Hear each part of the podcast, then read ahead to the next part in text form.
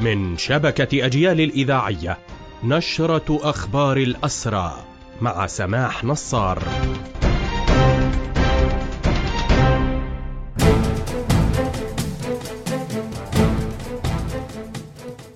أهلا ومرحبا بكم إلى هذا اللقاء. الاعتقال الإداري في ارتفاع متصاعد.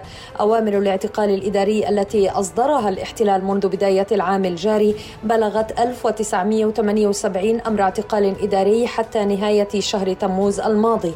عدد الأسرى الإداريين حتى نهاية ذاك الشهر 1200 أسير.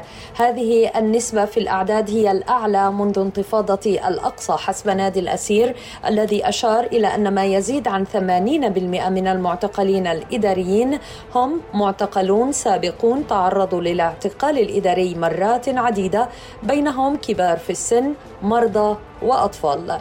يقبع المعتقلون الإداريون بشكل أساسي في ثلاثة سجون للاحتلال هي عوفر النقب ومجده ويقبع البقية في عدة سجون أخرى. اعلى نسبة أوامر اعتقال إداري سجلت في شهر تموز 2023 وبلغت 300 وسبعين أمر اعتقال إداري. في هذا الصدد المعتقلون الإداريون أرجعوا وجبات الطعام اليوم رفضا لجريمة الاعتقال الإداري وذلك كجزء من برنامج الخطوات النضالية التي أقرتها لجنة المعتقلين الإداريين بالتنسيق مع لجنة الطوارئ العليا للحركة الأسيرة. وفي ذات السياق ارتفع عدد المضربين عن الطعام ضد الاعتقال الإداري وقد انضم خمسة معتقلين على الأقل للأسير كايد الفسفوس الذي يخوض الإضراب في سجن النقب منذ أربعة أيام. وحول تفاصيل الاعتقالات التي يشنها الاحتلال يوميا حملة الليلة الماضية وحتى فجر اليوم طالت تسعة مواطنين من الضفة وتوزعت عمليات الاعتقال على محافظات الخليل جنين والقدس. الأسيرات. نفذن خطوات احتجاجية للمطالبة بتحسين ظروف اعتقالهن وإدارة السجن فرضت العقوبات بحقهن.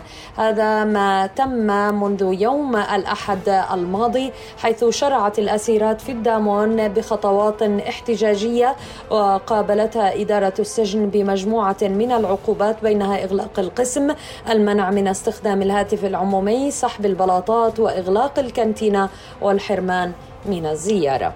وفي أخبار هذه النشرة أيضا وقبل الختام دخل الأسير وجدي جودة عامه العشرين بشكل متواصل في سجون الاحتلال. وجدي عزمي جودة ستة وأربعون عاما من حي عراق التايه شرق نابلس وهو من قادة الحركة الأسيرة. يتهمه الاحتلال بالنشاط في الجناح العسكري للجبهة الديمقراطية خلال انتفاضة الأقصى. حصل على درجتي البكالوريوس. والماجستير خلال سنوات اعتقاله وذلك رغم حصوله على الدبلوم والبكالوريوس قبل اعتقاله عام 2004 هو عضو في اللجنة المركزية للجبهة الديمقراطية. بهذا مستمعينا تنتهي هذه النشرة. قدمناها لحضراتكم من راديو أجيال. تحية الحرية لأسر الحرية وتحياتي سماح نصار.